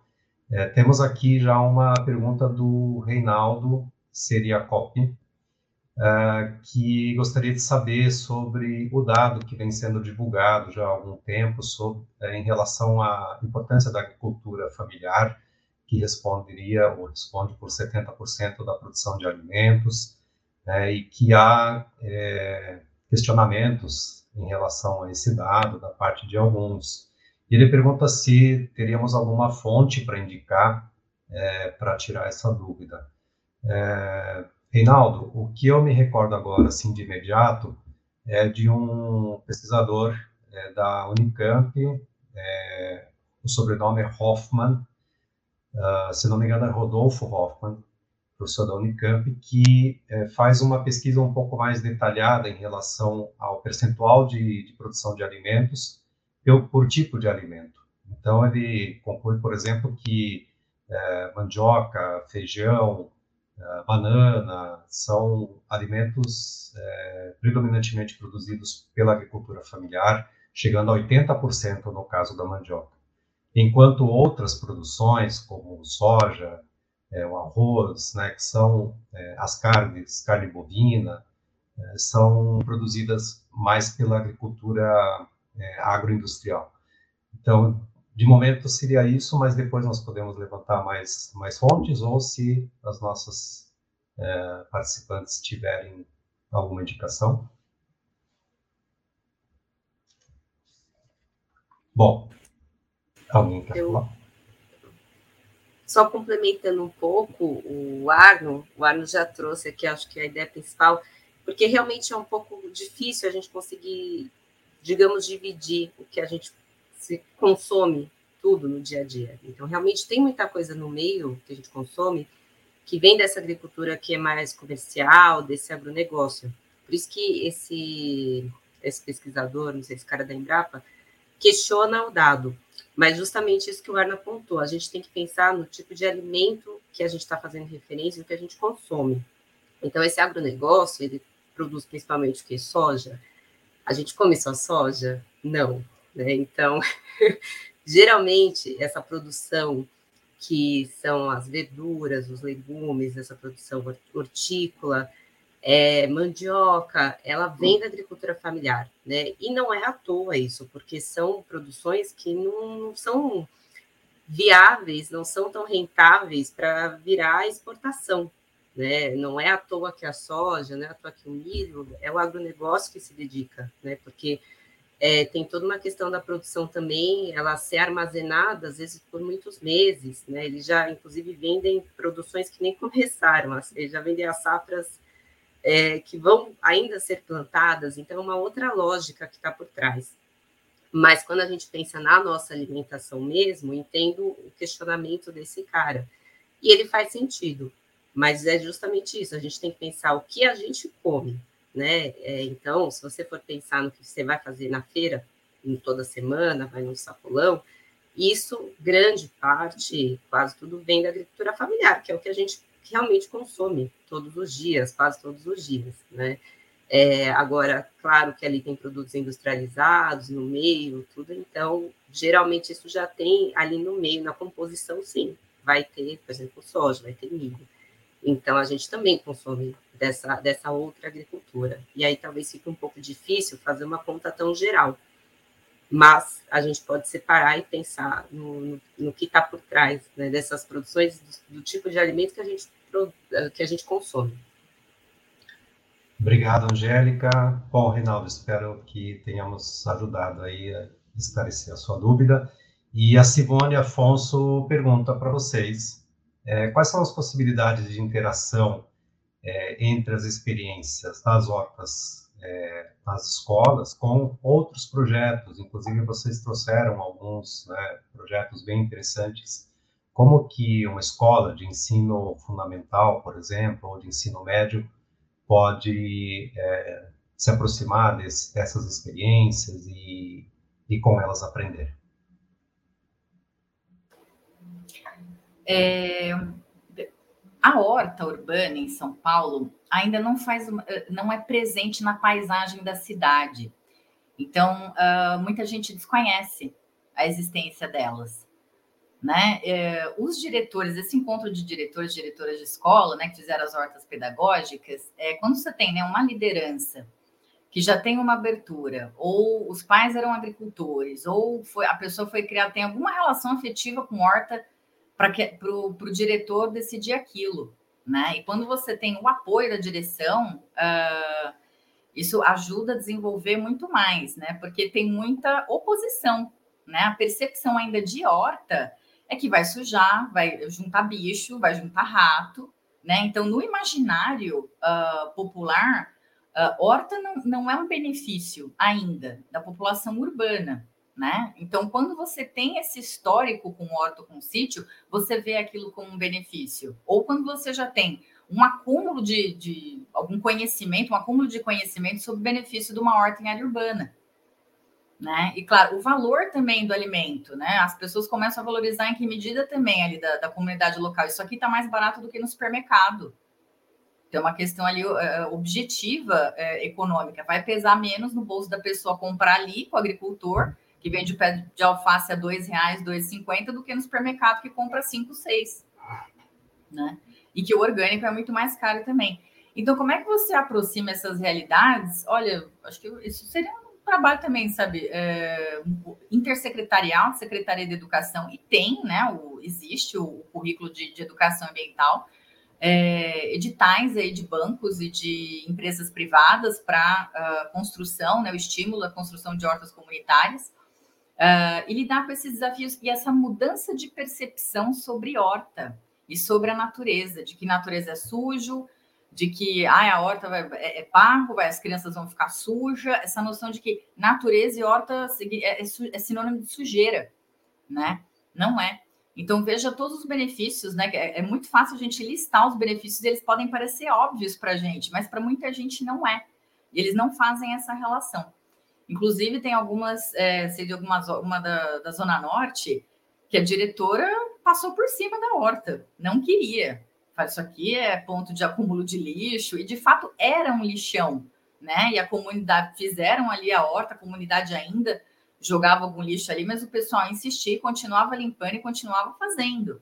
Né? Isso é, mobilizou a comunidade, também é, gerou depois um, um, coletivo de empreendedorismo feminino, mas a diretora tinha uma, uma, resistência enorme, e aí falaram com a, com a diretoria de ensino da região, e aí a superintendente da diretoria de ensino deu ordem para a diretora da escola, falou, é para deixar a horta ali.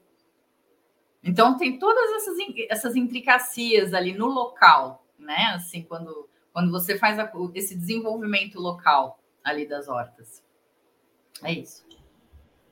Obrigado, Laura. É, Angélica, Vitória, gostaria de acrescentar algo? Sim, queria só acrescentar, é, pensando talvez é, na via, por outra via, né? É, de como, às vezes, a, a comunidade fora do ambiente escolar, ainda que a gente sabe que a escola, enfim, os muros da escola não delimitam, né, o ambiente escolar, mas é, como ela pode estar inserida nesses projetos dentro das escolas. Né? Em Belém, por exemplo, o programa de horta escolar pedagógica, ele envolve, engaja muito as famílias. Então, é, além da comunidade escolar, dos, é, dos alunos, das professoras é, e, e, dos outros funcionários e funcionárias, é, as famílias também são chamadas para participar dessas hortas e fazerem a manutenção junto com com a comunidade escolar, enfim, então é, é uma forma também de trazer mais para perto, acho que tornar o muro da escola mais poroso, né, para quem está fora ali daquele ambiente. Então, acho que só queria acrescentar isso. E, e algo interessante também que a Laura é, colocou sobre esse esforço intersetorial, né? É, foi recentemente assinado no, no mês passado um acordo de cooperação técnica entre o Ministério da Saúde, da Educação, é, do Desenvolvimento Assistência Social é, família e Combate à Fome, do Desenvolvimento Agrário e Agricultura Familiar e o Fundo Nacional de Desenvolvimento da Educação é, para fomentar alimentação sustentável dentro das escolas. Então é interessante como de fato esse tema ele demanda uma grande cooperação, né? E enfim, só queria reforçar é, esse, esse ponto que a Laura trouxe. Obrigado, Vitória. É, bom, eu queria colocar assim uma, um questionamento mais é, para vocês três nos ajudarem a pensar. É, você comentou, é, Vitória, agora, né, de tornar os muros da escola mais porosos, abertos a, a escola mais aberta a experiências da comunidade. Então, vamos supor que eu seja um professor do sexto ao nono ano em alguma escola e é, temos a oportunidade de conhecer uma horta urbana ali no bairro, na cidade. E é, os alunos se interessam por esse tema e, e, querem fazer também um projeto na escola. Como eu começo? Por onde eu começo? Qual o primeiro passo? O que, que eu posso é, é fazer para que os meus alunos é, realizem também esse projeto? Algumas dicas, claro que a gente nunca tem as receitas prontas, porque cada escola é uma realidade e é, vai depender muito né, do, do, dos recursos que ela tem, até do tipo climático onde ela se encontra, o tipo de solo e tudo mais. Mas o que, é essencial pensar no início desse projeto? Bom, a, a, primeira coisa é encontrar um espaço, né? O primeiro passo é encontrar um espaço é, para desenvolver é, essa horta dentro é, da escola e, enfim, ter os insumos. Acho que as questões são bem práticas nesse aspecto, né? Mas algo que é muito interessante da, é, das hortas nesses espaços é que elas precisam ser é, cuidadas é, um pouco para sair daquilo é, de que quando você tem muita gente engajada, aquilo perde um pouco o cuidado, porque você aquilo passa por muitas mãos, né? Então precisa ter um grupo dentro da escola que vai se engajar para cuidar, é, fazer a gestão dessa horta. Eu acho que é uma oportunidade interessante de pensar, talvez, é, numa série, numa sala específica, enfim, que fique ali responsável por, por aquela horta e que tenha esse, esse papel durante um período. Mas, enfim, existem é, outras formas, assim, pensando de forma mais é, institucional. É, por exemplo, em Curitiba, né, o programa que eu estava mencionando, é, eles, eles recebem a solicitação das escolas é, para a implementação das hortas. Então, a prefeitura ela tem um, um aporte institucional para fomentar esse tipo de política. Então, eu acho que tem esse, esse trabalho mais miúdo dentro das próprias escolas, com as comunidades, mas acho que também tem. É, queria ressaltar essa importância das políticas, né, que, que viabilizam, de certa forma, que essas hortas aconteçam e, enfim, tenham maior suporte, né? Muito obrigado, Angélica. É, ah, eu acho que só reforçando algumas coisas e complementando aí o que a Vitória falou, realmente a escola precisa de um espaço, né? E, e não é só questão do espaço mesmo, né? Ter onde, onde montar, mas se esse, esse espaço torna viável a horta, se bate sol, por exemplo, né? Se, se tem é, uma área ali, dependendo do que vá plantar também. É, outra coisa, isso acho que muito que a Laura já apontou, é, precisa ter uma vontade ali também que já venha da direção, né, uma permissão que seja, né, é, não, não dá para sair montando um equipamento assim, tem que ter um grupo interessado, como, como a Vitória também comentou, é, porque uma coisa que eu acho importante quando vai, se for realizar alguma coisa assim, é que também é um tipo de projeto, é uma coisa que não é, às vezes, como alguns projetos que a gente até propõe nos livros, que é para um bimestre, que é para um ano, Depende, a gente está pensando no equipamento que é para ficar lá, né? É, então, vão ter funcionários, professores que já trabalham ali e né, trabalham há anos e conseguem ajudar, sim, mas, por exemplo, os alunos, né? Eles, os alunos passam, né? Podem vir perder interesse com o tempo. Então, é, eu acho que quando se pensa em algo assim, todo mundo tem que estar ciente que a proposta de uma horta, por exemplo, é muito diferente de um projeto anual, bimestral.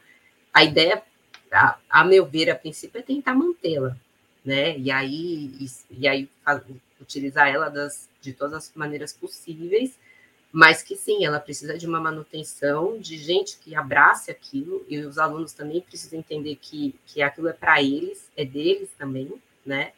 É, e também em momentos, por exemplo, férias escolares, a horta vai continuar lá, as plantas vão continuar lá, quem é que vai cuidar, por exemplo, né? é, se tem alguém para fazer, às vezes, uma manutenção mínima, porque as chances da horta ficar lá um mês, dois meses parada e largada, e quando você volta já né, tem que retomar tudo, não, não teve qualquer manutenção, é muito complicado, isso pode já desanimar as pessoas, então é algo que exige um constante cuidado também, atenção e um uso contínuo, mas que eu acho que a longo prazo, principalmente, pode trazer muita, muito benefício, muita coisa interessante para todos ali envolvidos na, na escola. Muito obrigado, Angélica. É, sugestões bem pertinentes, bem importantes. Né? Já daria para saber é, por onde começar. Muito bem, eu acho que podemos é, já nos encaminhando para as nossas considerações finais. É, cada, posso pedir para mantermos aí uns dois minutos né, de, de, falas finais, é, para deixar a sua mensagem, né, a sua, é, sua sugestão né, de como acompanhar esse tema, enfim, e em especial pensando na educação, é, já que estamos aqui né, preocupados em como trazer essa temática é, incorporar essa temática também nas práticas pedagógicas. Convido é, a Laura para começar nas suas considerações finais. Primeiramente agradecendo, né, novamente, todo mundo que está assistindo aí a gente, com o convite da, da Angélica, parabéns pelo lançamento, né, da coleção. É, pensando, né, algumas pessoas devem estar pensando agora, nossa, mas eu não conheço nenhuma horta, qual que é a mais próxima da minha casa, né? Então, eu vou falar do, do mapinha, do mapa do, do Sampa Mais Rural. Procura no Google, né? Sampa Mais Rural. Entra ali, porque ele mostra não só onde estão. Uh, tem mapeada ali, né? Grande parte das hortas da cidade de São Paulo, mas como todos os equipamentos também envolvidos aí nessa cadeia de produção de alimento, né? Ponto de vendas, é, centros de estudo e pesquisa, entre outros, né? Então procura ali, veja na sua região qual que é a horta mais próxima e visite, é, visitem né, essas. É, seria o link no chat, ótimo. Visitem essas hortas, conversem com os agricultores, com as agricultoras. É, eles são pessoas muito abertas e gostam muito de receber pessoas nas hortas, né? Todo agricultor, agricultora que eu conversei, eles têm um prazer enorme em receber pessoas ali, né? Então, o que, que a horta representa também nesse sentido, né? Uma valorização das relações humanas né? E uma humanização de quem está produzindo o alimento e de quem está consumindo. Então, veja como extrapola só uma questão de produção de alimento, né? Você é, constrói uma comunidade, leva as crianças é, numa visita pedagógica, né? Tem uma relação intergeracional também, você estimula a juventude, tem muita vontade da juventude, né? Engajar com, com atividade de horticultura, isto é, eles pensam numa, numa possível futura profissão em áreas periféricas, com certeza tira muitos jovens desse contexto mais violento uh, relacionado ao crime organizado. E nas escolas tem esse potencial enorme também, não só da educação ambiental, mas como alimentar, né? E do cuidado com a terra, das relações ali, né, de quem está plantando, e de estimular isso também, dessa troca de experiências entre escolas. Então, entra ali no campo mais rural, procure a, a, a horta mais próxima do, da sua casa, da sua moradia e visitem ali. Obrigada. Obrigado, Laura. É, Vitória, por gentileza. Bom, também gostaria aqui de agradecer mais uma vez por esse espaço aberto de, de fala, de trocas, enfim, prazer é, estar aqui com a Laura, a Angélica e o Arno, e parabenizar também, né, pela, pelo lançamento de todo esse material. E, enfim, acho que em termos de, de considerações finais, acho que só reforçar mesmo a importância é, desse tema que vocês estão pautando. É muito bom ver que esse tema está entrando cada vez mais é, dentro da escola, seja pelas práticas né, das hortas urbanas, enfim, mas também no, no, no, próprio material didático. Então, acho que dar visibilidade, pensar sobre, falar sobre, é uma forma de dar um sentido para essa prática, né? E, enfim, acho que muitas coisas foram trazidas aqui desses benefícios das hortas, né? Acho que a Laura, quando ela trouxe sobre é, como isso, como as hortas, a prática da agricultura urbana é, constituiu uma forma de reconstrução de vida daquelas mulheres, eu acho que isso dá só uma noção de como isso é tão importante, né? Então, enfim, acho que reforçar é, o falar sobre e, enfim, pensando aqui, né? Estava pensando de que forma poderia aproximar ainda mais né, a educação, os espaços escolares. É, eu fiquei pensando além né, de, de todos esses pontos é, do Sampa Mais Rural, é, que, enfim, é, é, um material muito bonito que a Prefeitura de São Paulo elaborou, é, enfim, que eu acho que é um material muito rico de ser acessado. Pensei também nos, né, é, nos agricultores que eu trabalhei aqui na região metropolitana de São Paulo, nos assentamentos, de como seria também muito bonito visitar esses lugares e mostrar essas experiências de vidas para a comunidade escolar, que está tão perto do ponto de vista geográfico, mas às vezes parece tão distante da nossa, da nossa realidade, do entendimento do que são essas experiências, né? Enfim, acho que é, essas são as, as, minhas contribuições finais e realmente é, agradecer e parabenizar pelo trabalho. Obrigado, Vitória. Angélica, sua vez. Bem, também quero agradecer à editora pela, pelo convite, pela ideia de trazer essa temática, eu fiquei muito feliz. O Ardo, pela ótima mediação que ele fez, instigou todo mundo bem aqui. A apresentação da Laura Vitória, fiquei muito feliz que elas aceitaram, e eu acho que todo mundo viu aqui que elas conhecem muito também do, do assunto. É, e que dessa live assim, as pessoas assistam, uh, entendo que existe muito potencial e muitas frentes diversas de pensar e, e, estudar, participar da agricultura urbana. Essa dica que a Laura deu é bem legal, mas assim, né, isso é mais para quem está aqui em São Paulo. Então, para quem não está em São Paulo, que imagino que vão ter pessoas de outros lugares do Brasil, espero, é, né, procura se informar. Hoje tem internet, tem rede social, que é uma ferramenta bem importante de muita divulgação. Eu acompanho muito agricultor, muitas iniciativas, hortas, hortas comunitárias, e até, assim, iniciativas do próprio poder público, né? é muito divulgado hoje, então é uma ferramenta importante, se, se você tem interesse, quer conhecer mais, tem muito material interessante, tem muita coisa interessante na internet que pode ajudar, quer começar uma horta, como, né, quero visitar, então, se informar por esses meios, mas que essa live inspire as pessoas a querer conhecer mais sobre a agricultura urbana, e enxergar de uma maneira diferente, né? A horta, como a Lara falou, que suja, né? O benefício que ela traz, e dá uma chance, às vezes, para isso. Né? Acho que, às vezes, as pessoas não se abrem, não, não, não estão, não tentam nem esse momento. Então, é isso e agradeço, mais uma vez, aqui o espaço. Obrigado, Angélica. Quero agradecer às nossas três participantes aqui pelas é, pelo profissionalismo, a seriedade com que tratam o tema, parabenizá-las né, pela forma como trabalham essa temática, por agradecer por compartilharem conosco é, as suas descobertas, as suas reflexões, é, agradecer principalmente também a quem nos acompanha aqui durante essa uma hora e meia. É, esperamos que tenhamos contribuído né, para a formação de todos.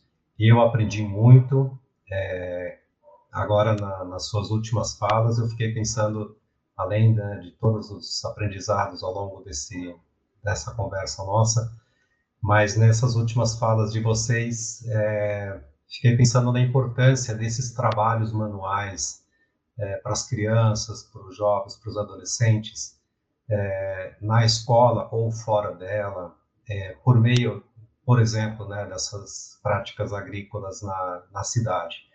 É, essas crianças e adolescentes que estão tão imersas no mundo digital e que é, e aí vocês trouxeram é, uma, uma ponte, né, a, a, as redes sociais e o universo digital servindo de referência para desenvolver projetos é, que requerem essa, esse trabalho manual de colocar literalmente a mão na massa, a mão na terra, né, esse é, contato com é, o solo, com as plantas, com a biodiversidade, né, toda presente numa, num projeto como esse, é, de uma horta na escola ou na comunidade, onde for.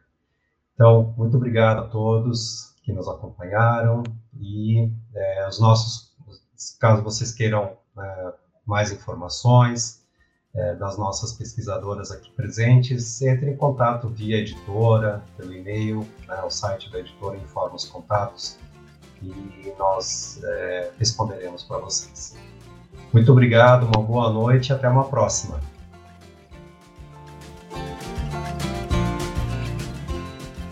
Estamos encerrando mais um episódio do Palavras em Sala de Aula. Confira todos os episódios em nosso site palabrasedocacau.com.br, no Spotify, Apple Podcasts, YouTube e em seu agregador de podcast favorito. Comente em nossas redes sociais o que você achou desse programa ou mande um e-mail para faleconosco@palabrasedocacau.com.br. Eu sou Leandro Bernardo e nos vemos no próximo episódio. Até mais!